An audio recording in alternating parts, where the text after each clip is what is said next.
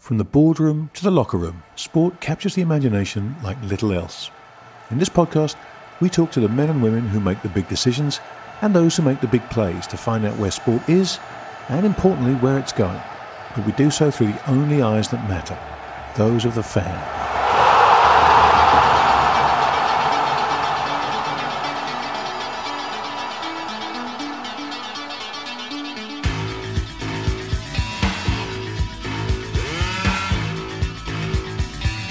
Welcome, everybody, to another edition of Are You Not Entertained? Joining me, as always, are my two partners in crime there, Roger Mitchell and Giles Morgan. Roger, come in. Where are you? Back at the lake? Uh, I'm at the lake, yes. I didn't jump in last night, but nearly. Um, Reveling in Italy's uh, magnificent victory. Yeah, they always get it done. Always get it done. they do. It's, uh, it's, it's, it's, it's it's unfair, is what it is. As every Spaniard in the world will be. Yeah, yeah, they played extremely well. Where were they hiding that for the rest of the tournament? That's what I want to know. Yeah, yeah, here, here. Uh, and also, of course, Giles Morgan. Giles, hi, mate. Hello, hello, boys. Very nice to, to, to hear your dulcet tone. How are you? I'm, uh, I'm, I'm in the middle of Wimbledon excitement. Um, it's uh, watching Federer slowly proceed towards hopefully. I mean, to get to the quarterfinals has been amazing at his age, 39 on one leg and um, yeah, it's all it's all very exciting. At your age, Wimbledon excitement normally means you've you think you've seen a womble, but um, if if Federer, if Federer makes it to the final, it'll be an extraordinary thing. I mean, it's funny to to read the press; they're all talking about you know. It, anything from here is gravy, and if he makes it to the quarters, it'll be amazing. If he makes it to the semis, it'll be amazing. But uh, it would be so good to see him in another final, wouldn't it? Do you know what? Do you know what's been massively exciting though for me? I was lucky enough to go on Monday for, on the second Monday, and um, something that we've all talked about, and I suspect we'll talk about during this uh, this chat coming up, is to be back at Wimbledon. Lucky me, but to be back at Wimbledon, live sport with proper crowds, centre court full, and lots of noise yeah. it's just a great reminder yeah. of why this live sport matters in person. It's something I ask on the captain's table all the time: is do you prefer watching live or in the pub or on telly? What God, what a reminder! Watching live is the best. Yeah, it's so it's so true. It's so true. Well, t- I mean, talking about the the chat we're about to have, um, Rog, why don't you let people know who we are about to have a chat with? Yeah, we're really lucky this week on the Pump Jack Data Works big interview to have Nakisa Bidarian. I've known Nakisa not for a long time, but he's somebody who absolutely fascinates me. Uh, this is a guy who comes from a, a well to do family in Persia that had to escape around 1979 and ended up in the United States uh, in a very different, uh, uh changed state of affairs uh, where they were struggling. And you know, if you can still use that phrase these days, he he is an example of the American dream worked very hard, got a good degree, then went to management consulting. As he would admit, he was driven hugely by the desire to make his mother's life the way it once was in terms of quality. So he left what he called a job that wasn't doing that for him to, to move into investment banking. Uh, he did that uh, also in the Middle East, um, where he ran into um, various people that were going to change uh, what what he did and what he did for sport. Uh, he ran into the Fertitta brothers, who obviously were the owners at the time of UFC. They were talking about casinos, and they asked him to come and join them at UFC with Dana White. Nakisa uh, uh, was the CFO, and, and I would suggest the main business person in there at the time. It wasn't a particularly florid organization. And in, in short terms, he basically polished it up into a $4 billion property that was bought by Ari Emanuel at Endeavor. And, you know, UFC is considered these days to be the poster child of uh, building a sports property from the ground up. Not content there, and most people would be content with that. He has moved into uh, what you would consider the, the most uh, disruptive part of the, the sports sector now. He manages the, the YouTuber turned boxer, uh, Jake Paul. And he has been experimenting with uh, platforms for Jake and others, particularly Triller. So we're going to have today the ability to speak to somebody who is actually living the theory of how sport is changing, how consumption is changing, and how indeed sports stars are now defined. So I think we're extremely lucky, chaps. Fantastic. Yeah, no, it's a, it's a, it's a great thrill for I think for all of us to have a chance to talk to Nakisa. So why don't we um, stop talking amongst ourselves and talk to the man himself? What do you say? Perfect. Nakisa Bidarian, welcome to Are You Not Entertained? It's a pleasure to have you. It's a pleasure to be on and, and great to spend time with you all today. Wonderful. At the top of the show, we've given the, the listeners a little bit about your background as, as a young man. So I think a good place to start, as we always like to on, on this podcast, is is the guest's love for sport. So tell us a little bit about uh, being a young boy that moves to a new country, the United States, with a love for basketball. What was the impact of that sport and how did it, you think, shape your love for the industry? Sure. So the year was 1984, 85 when we moved from Cincinnati, Ohio to Los Angeles, California. And at that moment in time, it was the heyday of the Showtime Lakers. Yes, it was. And my older brother, Barbad, who my son is named after, was an avid basketball fan already and quickly assimilated to being a Lakers fan. And the one memory that stands out most is the 1985 playoffs, Lakers versus Celtics. I forget how many seconds were left on the clock, but my brother and I were watching my you know one and a half year old two year old sister was was sleeping in, in one of our two bedrooms. And my mom was on her knees praying. And she was praying that the lakers would win so her sons would be happy. And i'll never forget magic johnson took the pass um, drove right hit a hook shot and the lakers won the game. And that kind of cemented my dedication and devotion to the Los Angeles Lakers from from that day forward.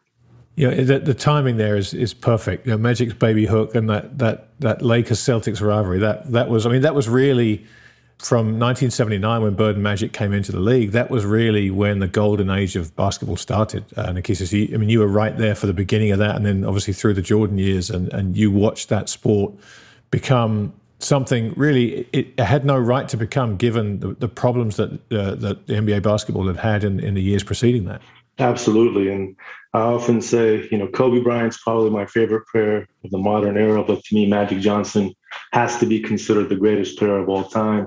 The only rookie to ever win MVP of a finals uh, and, and win the championship in his rookie year. So, while I while I was only one years old when that happened, I, I've watched those highlights many a times and and credit him as being the ultimate team player. Yeah, it's funny. I, have told this story before, but but it, it, it's it, that that ability when you watch these great superstars to to do things be, between fathers and sons and daughters. You know, I, I, remember when when Jordan was in that that last set of finals against Utah for the for the second three-peat, and my daughter, who at the time would have been seven or eight. Um, I sat her down for that final game with the Utah Jazz, and I made her watch it with me. And I said, Come on, sit on the couch. You're going to watch this. She's like, Oh, Dad, I don't want to watch this. I said, One day you will thank me for watching this game. And she sat and watched it. And obviously, it was a really exciting game. And uh, I've told Roger and Giles this, but years later, I overheard her talking to friends of hers, and, and the, the topic of Michael Jordan came up. And she said, Oh, yeah, yeah, I watched his final game with my dad on the couch. And it's just those memories that you make with these things, particularly when great players are involved. I mean, they just span generations. They're extraordinary things. Absolutely. Nikki's, it's uh, it's interesting for me. I'm not a Grant's very much a, like you, a basketball fan, and it's something that's come to me a little bit later as I've uh, particularly through Netflix just recently. But I'm interested on your take on how NBA is is um, colonizing itself beyond beyond the USA, and and your views on how it's going in China and, and in other markets is there an inexorable growth of, of, of both basketball and through the NBA and other franchises? Do you think this is a sport that hasn't even remotely um, reached its summit? I think it definitely, from the traditional ball and stick sports that are popular in the US, has the most potential to continue to grow internationally. I think the league has become more international in its player base over time. You're you're seeing local fanship within each relative region be meaningful, and the popularity for the youth uh, is is continuing to to rise. And I think, given the consumption habits of the youth, and the highlight driven nature uh, of their preferences, I think basketball fits well for it. And of the traditional ball and stick sports, including soccer, which of course on, on in Europe is, is the number one sport, it's the most small screen friendly, right? Put combat sports aside, I think basketball is of, of take baseball, foot, you know, American football, soccer, hockey, which is extremely fast paced. I think basketball has the attributes to, to be the most meaningful the delta and how far and how big it can go is about putting the top tier content in the local market, which very few U.S. leagues are able to do, um, and vice versa. Very you know, Europe, very few European leagues and other sports are, are able to do outside of their home market. So that that I think will always be a you know a, a limitation of how big basketball can become, but I think it has the best shot for sure of continuing to grow. Nakisa, um, very, very quickly getting in, obviously, with basketball to the seismic uh, decision last couple of weeks around the NCAA. You'd probably be one of the main guys that would understand the implications of this more than anybody else. Can you tell us a little bit how you see the dominoes falling after the Supreme Court decision? I think, look, I don't know if you saw the announcement today, but since since the decision, the the biggest um, commitment to collegiate players just came out of an MMA gym owner and promoter, Dan Lambert uh, from American Top Team, just committed $540,000 to the Miami uh, University football team. And look, they these the collegiate system in the U.S. is unlike any in the world, from my perspective, right? In terms of how they start to focus on uh, men and women from middle school by the time they're in grade nine or 10, if they're, if they're standouts, they're already being recruited. And of course, they get a great education and opportunity and platform. But what's happened as a result of the past 10 to 15 years is these young men and women are creating their own platforms, right? Their own interaction with fans. And they're driving just as much value from my perspective um, in terms of turning fans into revenue as much as those great historic collegiate brands uh, have done so in the past, right? Um, Magic Johnson is as popular and as big as he was. He didn't have a direct channel to communicate with fans. He needed the Michigan State platform to really gain that notoriety and awareness. So, from from my vantage point and, and working with the likes of the Paul brothers, this is this is an appropriate step to allow them to monetize monetize their name and likeness for the value that they bring to bear, while also recognizing that the infrastructure support and kind of overall system that's been set up by NCAA and the teams is valuable as well to them. So, um, it, in effect, it's a revenue sharing system that I think will will continue to evolve over time. So is there a danger that um, you lose the purity of college athletic sports. And I, and I, put that in inverted commas because we all know that it's it's really big business. But when I, I moved to America, like you, I was a little older, but but I I quickly learned to understand the the affection that that American sports ha- fans have for collegiate athletics over the pros. You know, I'd only really ever seen the pros um, in, in, the UK and, and, Asia where I'd lived. I hadn't really seen college sports so much apart from the, the NCAA Final Four every year. But, I, but it didn't take me long to realize the special place that college sports has in the hearts of American sports fans because, purely because of that exact fact. It's not all about the commercial. Once it gets down to the athletes themselves, they're playing for love of the game and for the future and not for money. Do, do you think there's a risk that this compromises that? I think this this actually helps sustain and maintain that purity to a certain extent. As you're seeing, you know, the NBA, um, G League has taken steps to recruit high schoolers and give them a path not to go the collegiate route. Over time, the media company has started yeah. its own basketball league not to go the collegiate route. So if if this evolution didn't happen with the NCAA and allowing players to participate, I think you would have saw, seen more and more um, kind of divergence between top tier players in the most watched sports, which are NFL and NBA or basketball and, and football, I should say, than than what you're seeing happening now. So I, I think actually it's it's a positive and and yes, it, it, will money will become a factor, but money's always been a factor. Any yeah. any you know, boy or girl who's made a difference has had their eye on what the long term prosperity of what they were spending their morning, day, uh, and night on uh, has anyway. So I feel it's a positive. Nakisa, uh, let's let's um, take that theme a little bit and um, tell your story uh, around the UFC, which I think most of us uh, would say in 2021 is probably the biggest success story in, in sports rights marketing, creating new properties and new IP.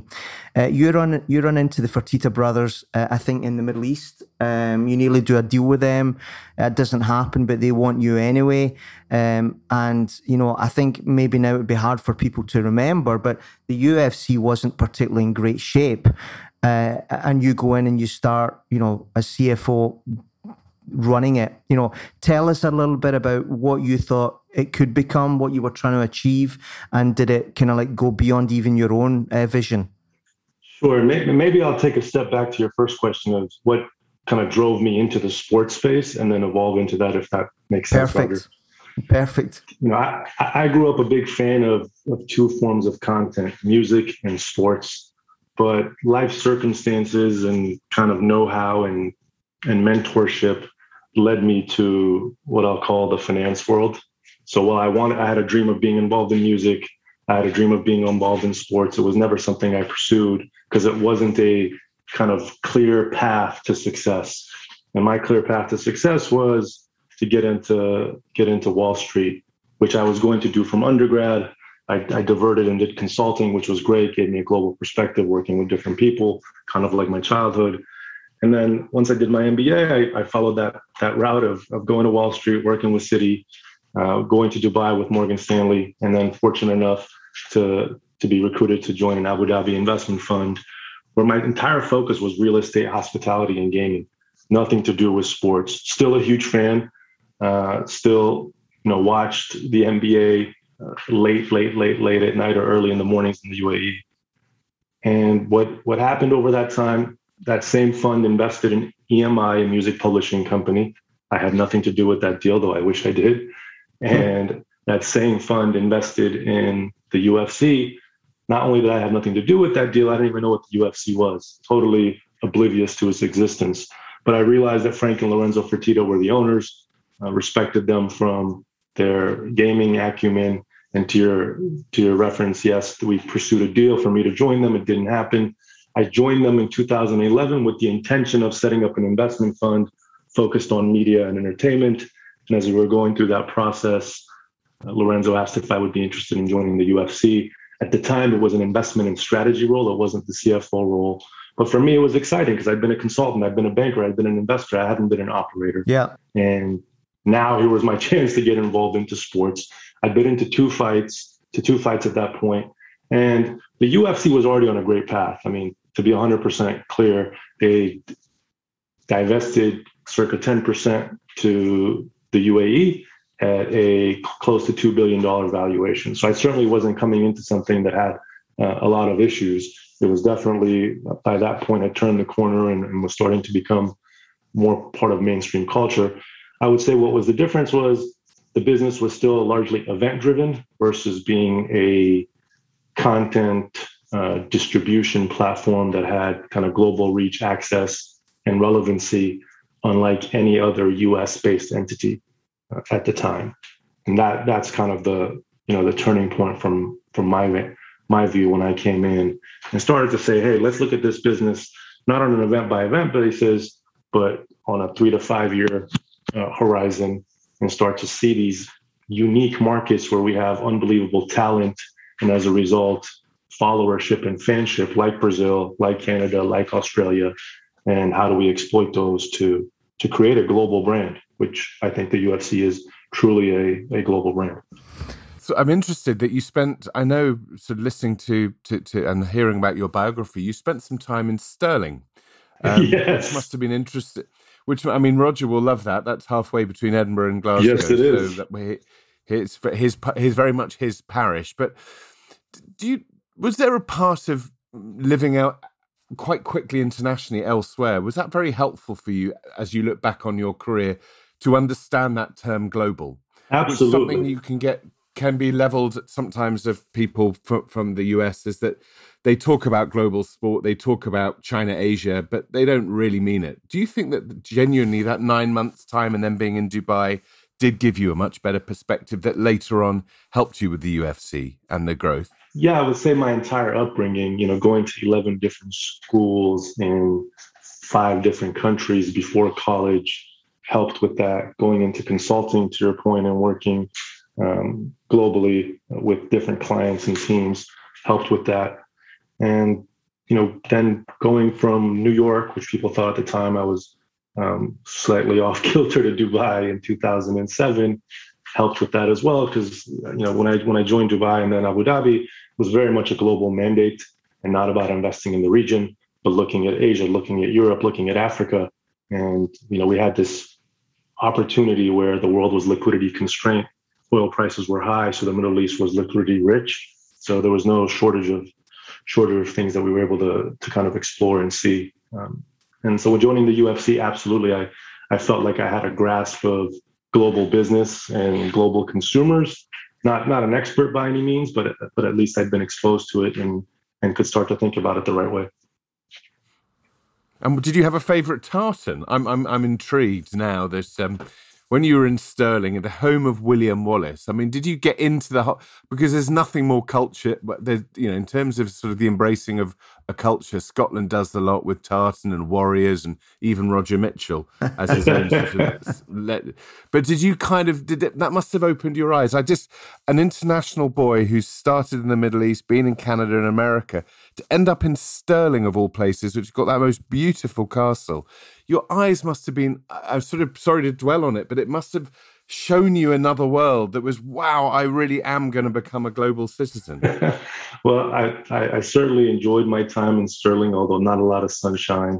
I always say i spent i spent None. i spent my sightseeing and dinners in edinburgh and i had my you know nights out in glasgow. So that's how i that's how i split the time.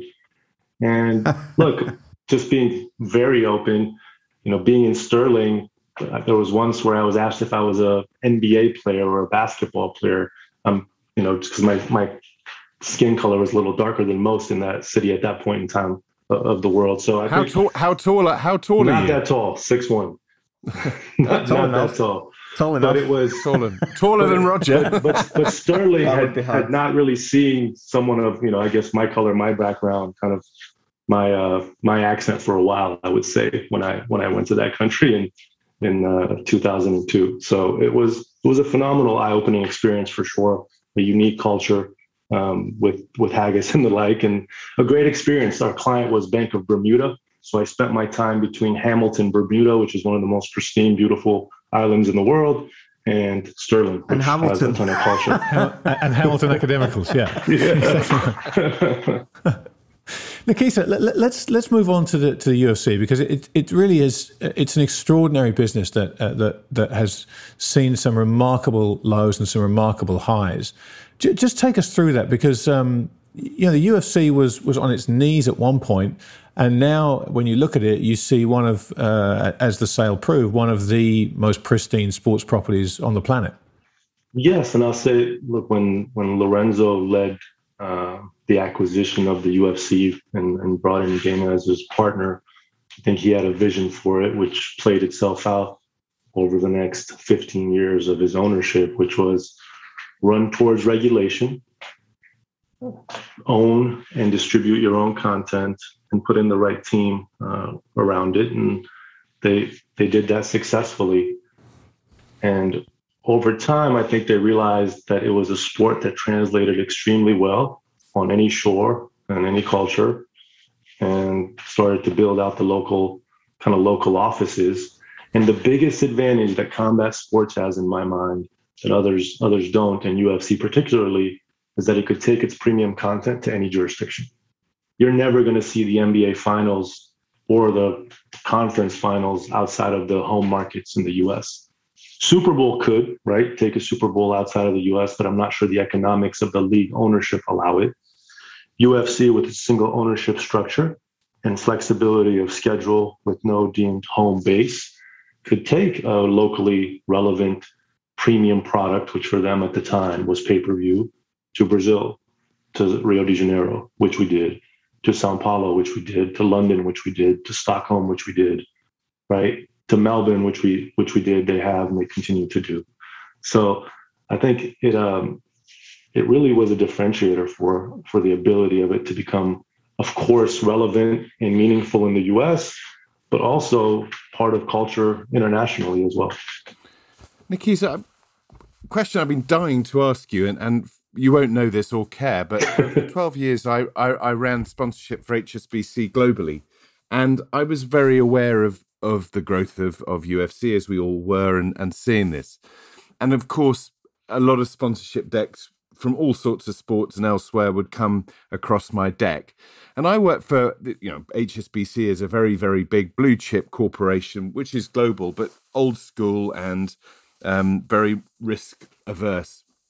And one of the things that I was always very mindful of is MMA, UFC, any kind of pugilism was that kind of the the the, the um, risk to brand on something as kind of earthy as pugilism.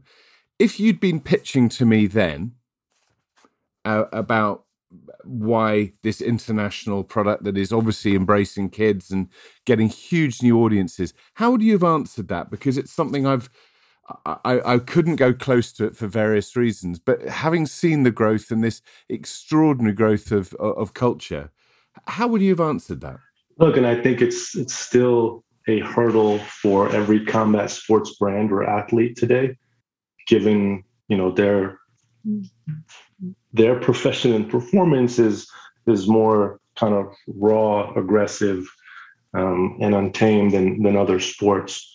It, I don't think you know it's it's not for every brand. So I don't know if HSBC would have been a would have been a fit at the time or, or today, given the overall consumer base.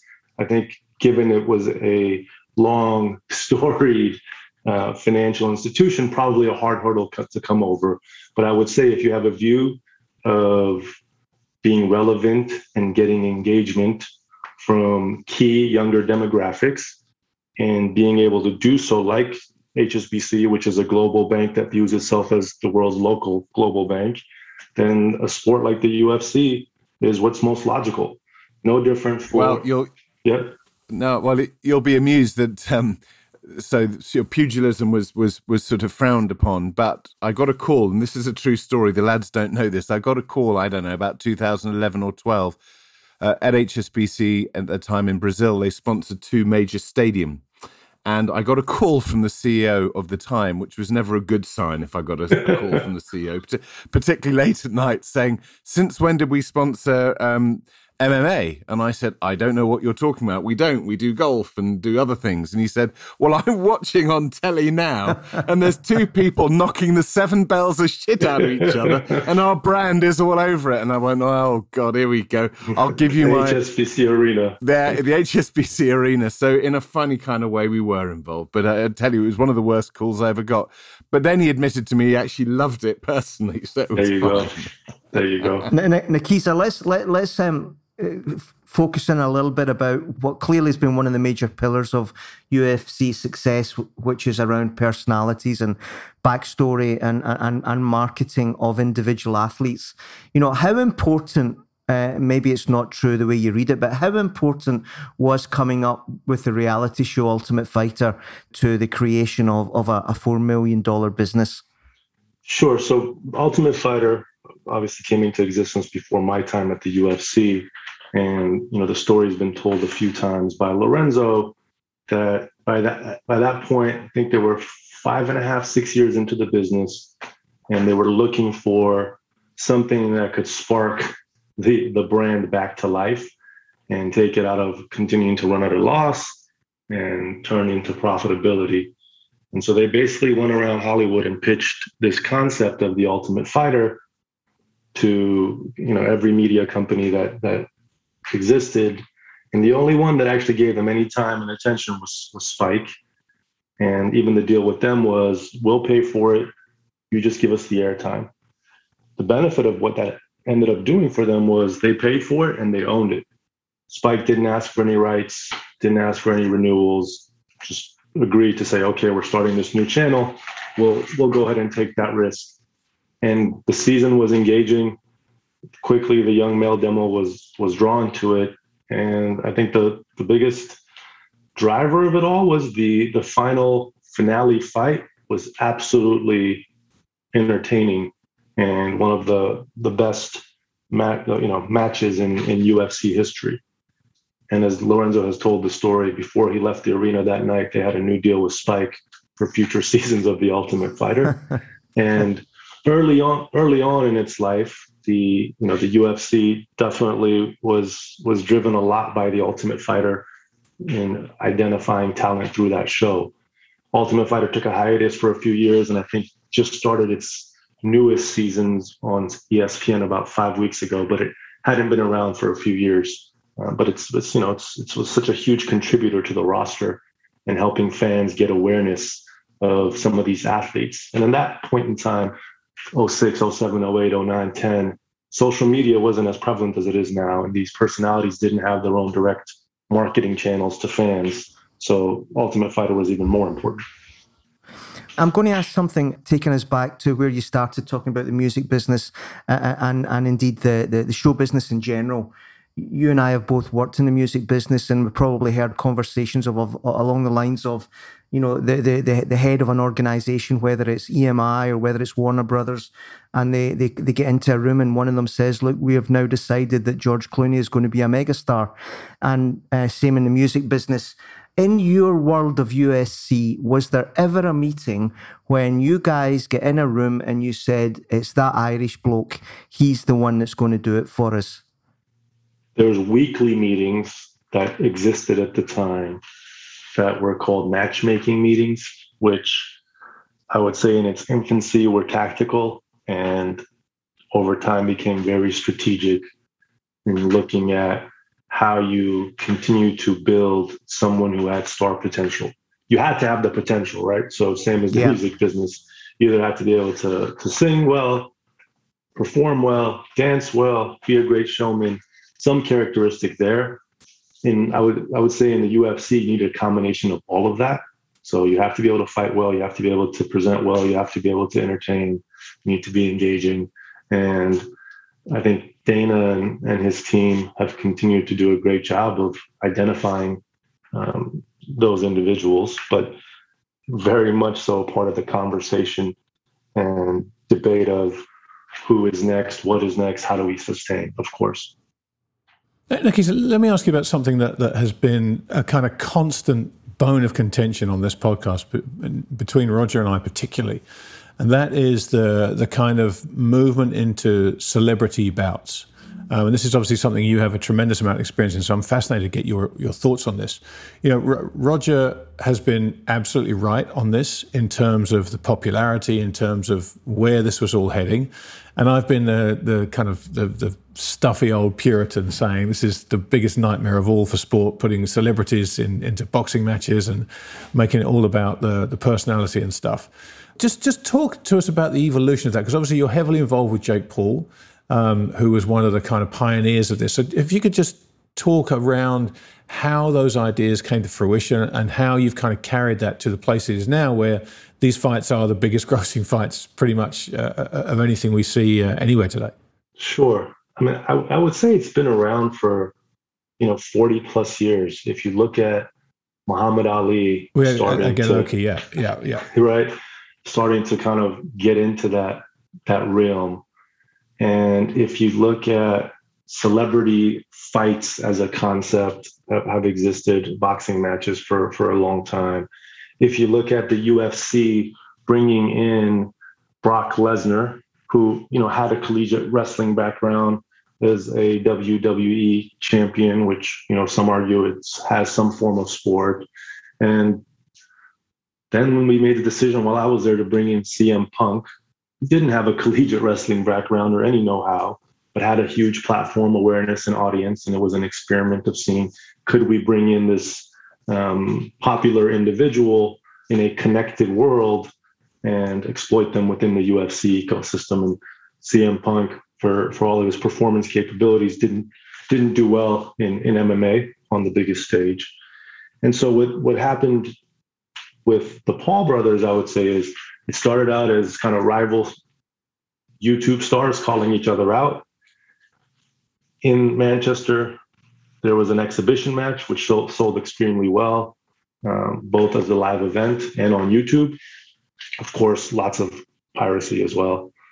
And then that turned into a professional match between Jake's brother Logan and KSI, who's the largest kind of U- UK influencer. And it was, I got to give credit to Eddie Hearn and Matchroom and DAZN, who had the foresight to say, you know what, this can actually drive all eyeballs and drive subscriptions.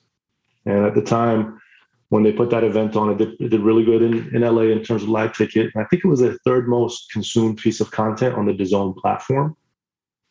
And that was an eye opener for me because not of the popularity, but how serious I saw these young men taking it. Right. It wasn't something where traditional celebrity boxing people were coming in and, you know, putting in a couple of weeks of training and, and looking like absolute amateurs. Um, and that's that's the point where I got introduced to Jake Paul and, and saw a future with him, not as a celebrity boxer, but as a professional boxer who has a celebrity platform. One of the the big big themes, you know, that, that if you're at the center of sports industry, certainly traditional sport, you say how do I how do I take my sport uh, and attract new audiences? Uh, whereas your way of thinking is why don't we go to where these audiences already live on new platforms, whether that's Twitch, TikTok, Triller, uh, Overtime, and then put on events that maybe are not as traditionally welcomed or, or seen as authentic, but I've got the immediate start that they are where the new generations are. I think that is the big question mark conundrum from sport. Do we try and drag the audience to us or do we just go to where they are? How do you see it, Nakisa? I think it's look, it's a combination of the two in terms of the strategy that we've been pursuing. So it's it's bringing our own audience and then attracting tangential audiences or audiences that will be focused on what we're doing. So one of the things you've you've seen with Jake, of course, his first professional fight was against a fellow YouTuber like his brother did, but his next fight was against a basketball player, and people now will say, "Oh, that that wasn't a real fight." Actually, more people had the basketball player winning than Jake Paul, but we attracted the entire NBA slash basketball audience that night, right? So we started to introduce them into our ecosystem. And then very strategically, we said the most successful and engaged fan base in combat sports is MMA. How do we take advantage of that? And Jake has since then really become against and for MMA at the same time, if that makes sense. In some ways, calling out its biggest stars, being called out by its biggest stars, and other ways, figuring out how to support and be a voice for some of some of those athletes. And that's that's where we've been able to bring in the digital world, boxing and MMA all under one roof, right? Usually people think MMA and boxing have a lot of crossover, but they don't. There's very kind of distinct fan bases for 90% of that product. Of course, when Conor fights this weekend, there'll be boxing fans that watch, but he fights twice a year. And if, of course, when um, you know Wilder and Fury fight, there'll be some MMA fans that watch. But the crossover is actually a lot more limited than people generally um, think it is.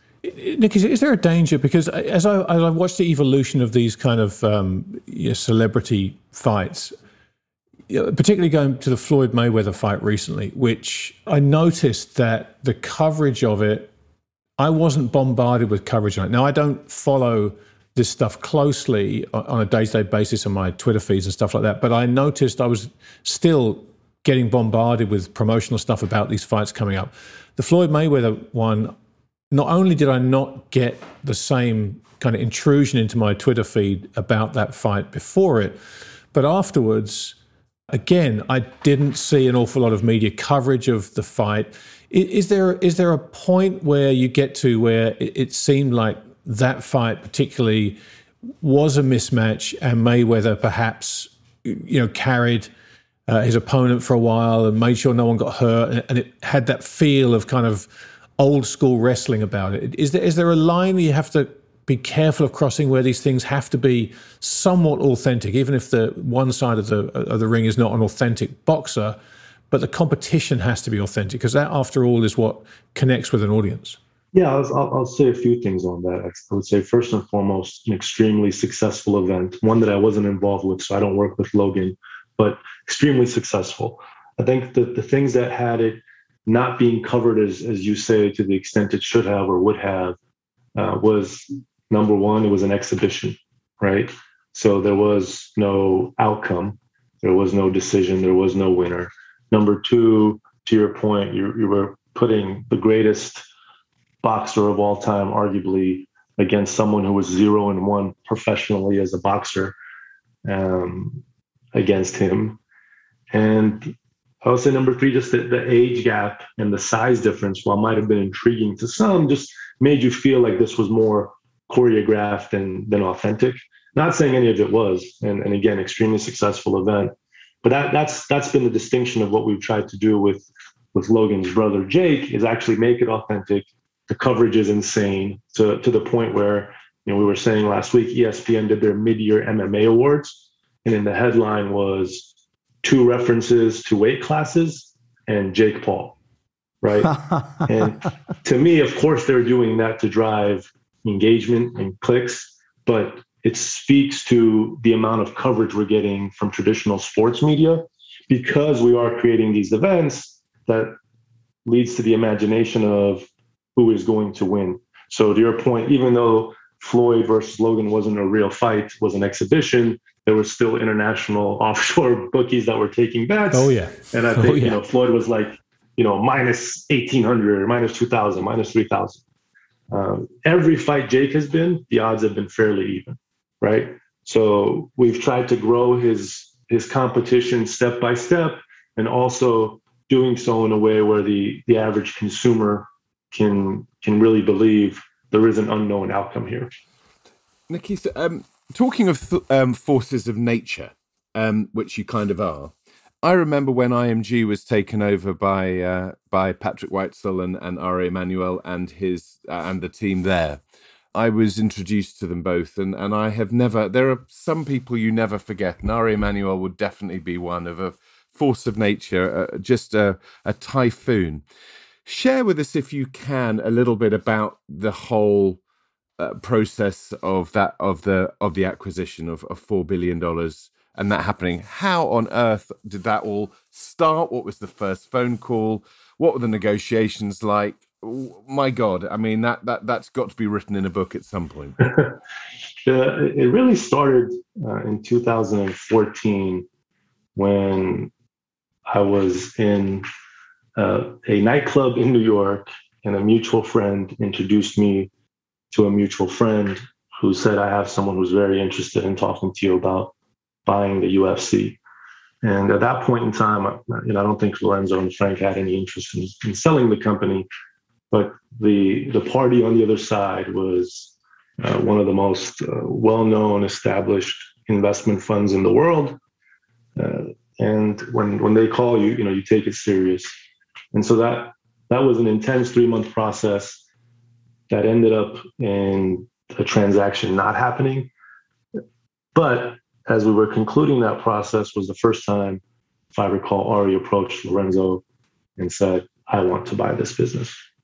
And for, you know, for many different factors in that point in history, it didn't happen. Uh, some of it driven by the price point, some of it driven by um, the variability of the business at that that point in time. I used to say the the UFC's business was very episodic. Uh, I didn't like to use the word volatile as a CFO, but episodic in our pay per view structures. And so the episodes weren't doing as well for a little bit of time there, and it's kind of we put things on pause. And then it was late 2015, where if you remember, foreign direct investment by China was at an all time high, and they were particularly active on media and entertainment assets. And so we had inbound inquiries from different Chinese investment firms, different Chinese operating companies and that's when Lorenzo and Frank made the decision to have a more fulsome um, process around exiting the business.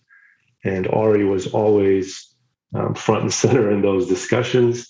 And I think you know one of the one of the most important things in any transaction is that you feel like you're not just getting great value for what you're selling, but you're also passing on the assets to a, a great caretaker of the brand and someone who can hopefully grow it. Right. I would say the biggest thing for me is the UFC is more successful financially today than it was in 2016. And that means Lorenzo and Frank and Dana chose the right partner. And that that process was extremely um, intense for five to six months. I remember I had my newborn. We left the hospital. I took my wife home and I left to go to a dinner with potential uh, buyers. Right. And to this day, I can't live that down from my wife who said you left us for the first week effectively of our child being home. Um, but you know, Ari is a force of nature. Uh, I have nothing but respect and admiration for him. During that period, we probably spoke anywhere from, you know, 15 to 20 times a day. Oh, uh, wow. Uh, as early as, I don't know, four in the morning on a day that we didn't talk through four in the morning, right?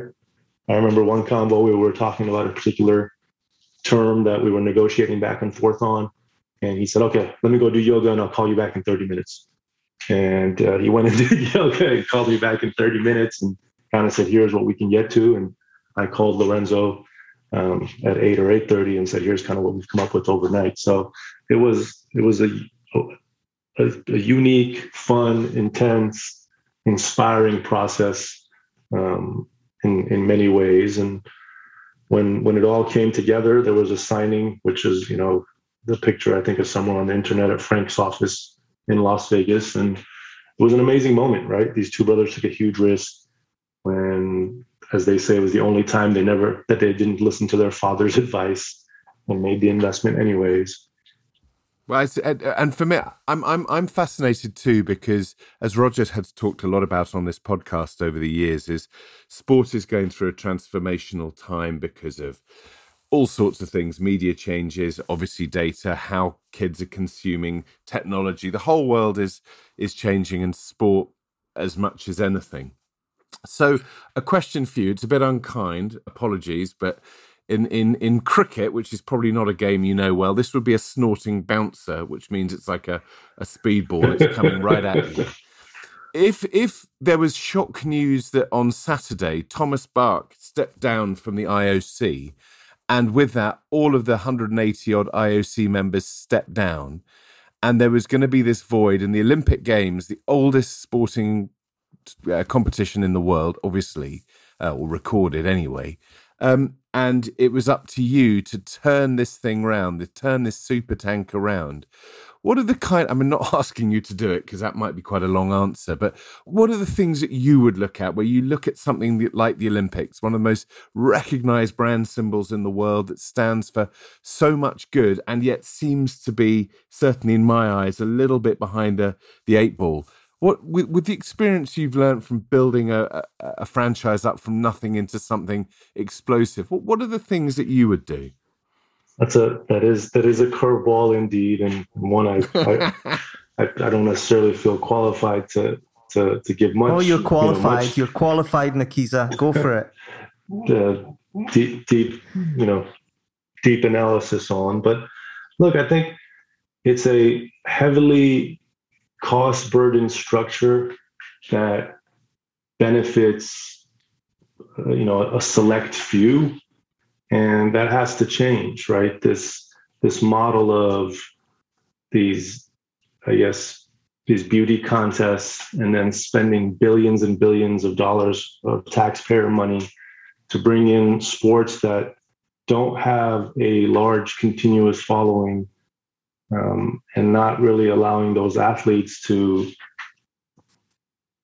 be, you know, the recipients of the benefit of that value, I think is is broken. There has to be more of a partnership driven model between the cities, the athletes, and the media partners to continue the the success. I look at what they're bringing to. I think Japan is not Japan. Maybe the next. Maybe it is Japan. That breakdancing is now an Olympic sport. Um, you know, they're trying to skateboarding is is coming. Well, no, and the breakdancing gives me hope for a medal, so I'm I'm all. but I think they're they're they're trying to figure out how to evolve and be relevant. But I think I think you're right. They need to kind of sit back, unscramble, and, and re-strategize of how do we continue to ensure this long-standing, historic, monumental uh, sporting uh, event evolves with with the younger generation because it because it isn't right. The Gen Z is not talking about the Olympics. It's not their focus. Nicky, so let me let me stay on this this kind of topic if I can loosely. Um, obviously, you have an investment background from your days at Morgan Stanley and Mubadala when you look across the sporting landscape, we've we've had conversations with the guys who are putting on lacrosse leagues and triathlon leagues, and we're going to talk to Sail GP shortly to find out how these you know kind of niche sports are really making inroads into into becoming real properties. When when you look across the sporting landscape with your investment background, do you see any properties in the sporting world that you think are ripe for uh, shaking and bringing into the 21st century? Well, I think you know the direct to consumer nature of um, supplier and and demand has resulted in smaller ecosystems being able to monetize. So i think all of these upstart brands can can have the potential to be successful to a certain extent but we're, we're not going to get to a place where there's an nba a nfl mlb nhl ufc nil pfl that are all you know, seven, eight, 10, 12 billion dollar businesses. I just don't think that that's that's realistic. But I do think if you get in from the ground up and have a perspective of, hey, we're gonna we're gonna invest 50, 100, 150 million dollars and turn this into a 600, 700 million dollar entity, that potential certainly exists if you have a galvanized, passionate fan base, which is really what the UFC was, right? The core UFC fan base for many years was two to 300,000 people in the US. And over time, we're able to build it and make it more mainstream. And then as the sport evolved and became partners with Fox and now ESPN, it's it's become more synonymous with popular culture. But there, you know, I, I think there's there's lots of opportunities for investments if you have the right mindset of what the potential of the upside is. Nakisa, you mentioned there direct to consumer, and obviously that is one of the, the big, big trends of the last five years. One of the main competitors that has done that is obviously WWE, almost as, as, as, as much as UFC. But what do you think now? And, and and I put this in the context of you being involved with Triller and you knowing all these platforms. What do you think now about their decision to go almost uh, in reverse and and just sell their their rights to Peacock. How how do you rationalize that out? I think the the value that they were able to get from another direct to consumer quote unquote platform was higher than what they could drive themselves going direct to consumer. So I think it was an easy decision uh, for them to do so. No different than you know if you think about the UFC and, and the partnership they did with with ESPN, right? The model was was highly variable with the pay-per-view historically. Now, from what I see outside in, is they have a guaranteed base for all of their pay-per-view events, in addition to their traditional kind of linear and digital rights that for other events that they that they contracted there. So I think I think there's there the demand from all these media companies as they, as they start to uh, and need to have direct relationships with their consumers is what content is sticky. I'll give you, you know, a, a stat that I that I heard around Mayweather and Logan Paul. It was the best signups Showtime had had for their subscription channel in the history of the network. Right. So that doesn't necessarily mean those people were just buying the pay where those people were going to stay long time Showtime subscribers. But from a customer acquisition perspective, it was their best night in history. And I think to a certain extent, all these media companies see this form of premium content like the WWE as, as a way to, to drive that customer engagement and acquisition. So I think it, it makes sense for Peacock and it makes a hell of a lot of sense for WWE to not have to bear that entire structure uh, and have guaranteed revenues that have es- escalators in them. Yeah. Listen, one of the, one of the last questions before we, we wrap up Um, I've heard you talking a lot about investment in sport, and and you know in the in the US it's slightly different. So uh, we're speaking to you as somebody that's that's global and is operating all across the board. You know, in Europe, um, sports seems to have this like unnatural relationship with new investors that you know they don't like the way they think. They don't they, they're scared about how they're going to change the sport. They think they're going to if it's a private equity company they're going to be here for three years and and get out. Um, i've heard you talk in the past about this only working the relationship between sport and finance if it's long term. Tell me what you mean by that and and what that looks like in your eyes in the next 10 years. Sure. I think uh, what what i'm speaking to in that regard is sports cannot be viewed and when I say sports, is the sports that's played on the field, right, um, or the rink, or whatever it may be, not not sports investments around um, the on-field performance. But if if you want to invest in in a brand that has an existing fan base, history, culture, and you want to create value, you have to do it by gaining the confidence of that community, of that fan base, of those players, of that organization. And I don't think that can be done in a short amount of time because you won't you won't get the right support, you won't get the right commitment, and you'll have the wrong outcome. And the next person coming in will view that as a distressed environment versus an attractive environment. And it goes back to what I said around the UFC. I think every buyer that came in and looked at the UFC saw an extremely attractive asset from top to bottom, including the fan base, including the fighters, including the management team. And that's no different if you're investing in a, in a team or sport in Europe. Everyone has to be bought into your vision. You have to make them partners in the process and be honest with them. Be forthright about what your plans are as well. Because nobody likes surprises about something they love. Nikki's saying saying that, and, and that's positive to hear. Does that mean that you're bullish and excited about what what is ahead for the global sports industry and for individual sports with this shift change in technology, consumption, and all the things that you've talked about. Are you therefore quite excited about something that you're clearly passionate about with, with your basketball that with the right investors, long term investors, and with people, the sports industry understanding that, that that reinvestment needs to happen, that it's an exciting future for sports lovers? I think it's for sports lovers. I think it's yeah. I mean the the evolution of the technology and data and capabilities around sports are going to allow you to engage with your with your players and your teams in a way that you've never done before. And I think from an investor perspective, you're seeing it in the US because the valuations are getting so high that you're going to have to change the rules around ownership to continue to not just not just grow but even sustain some of these levels of valuation given the amount of wealth it takes to own some of these assets right? But i'm sure all of us on this call have investments around the sports space but i think there there's going to be plenty of them um, to to do and and be profitable. But in terms of actually owning within the the you know the team structure or the league structure I think it's it's getting more and more difficult for the more established brands. With younger brands, of course, there's opportunities we spoke about.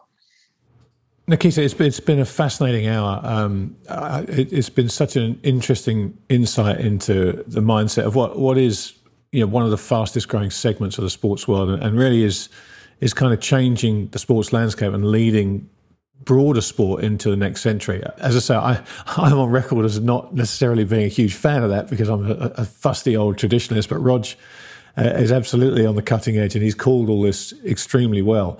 So I, I, can't thank you enough for taking this time and giving us some insights into the into the thought process behind it because it really is revolutionizing the sporting landscape. Thank, thank you, Grant, Roger, Giles, and, and James in the background. It's uh, it's been an absolute pleasure. I hope you all tune in on August 29th when uh, we have Jake Paul boxing against Tyron Woodley. One hundred percent. You know, I, I, will. I will do it for the first time when you're on, Nakisa. Thank you. Hopefully, hopefully, the first time doesn't jinx our outcomes. But yes, that'd be right, great. Right. great stuff. Thank you so much. Such Nick. a Thank you all. Thanks, Nakisa. Take care. Thank you all. Bye bye. Bye bye. Bye bye. Well, Rose, you've finally done it. I'm now going to have to tune into one of these fights now. Just because Nikita's such a good guy. That was that was fascinating. Really, really enjoyed. Do you like that? Uh, I, th- I think it's good to hear, you know, somebody of that um, balance talk about what he's doing at the the outer uh, the outer limits of of the disruption, and realize that these aren't. Um, carpetbaggers, they're not goths and vandals coming from the north to sack um, the Colosseum um, these are people that understand audience and they understand younger generations. So I hope people got something out of that. That was my aim. Yeah, I'm, I'm, I'm sure they did. I'm, I'm, sure they did. My hope is that you know, what he's talking about, and again, Roger, it, it, it, falls so much what you've been saying for, for, for a couple of years now, is for for the many rights holders who do listen in, I know on on this podcast, is not to fear money, not to fear investment, not to fear the future, take a leap towards it and embrace it because it is coming. And and rather than being just into protection for the sake of protection that doesn't mean that one can't be a custodian of your sport but it does mean that you have to open your eyes to how that sport can be more appealing and and and go to a wider audience as they did from a standing jump which is ironic because i think the standing jump used to be at the olympics until it was uh, cancelled some years ago exactly. It, so f- finally, the Olympics were ahead of the ahead of the times. well, gentlemen, we've reached the end of another show. Uh, another thought-provoking conversation. Um, all that remains is to thank our guest Nakisa Bidarian and uh, for, for, giving up his time, and to thank you, of course, as always, for listening to us. Please, uh, I know I say this every time, but it really does help. Do take a moment, if you can, to rate and review us in the iTunes store. Follow us on Twitter if you're not already. You'll find us at Entertained R. That's the word A R E. You can find me, should you wish to do so, and follow me uh, in the same place at TTMYGH. And you can find me, Giles Morgan, at Giles Morgan71. And as always, you can follow up uh, with me at RPM Como as in the lake. As in the lake. Gentlemen, until next time.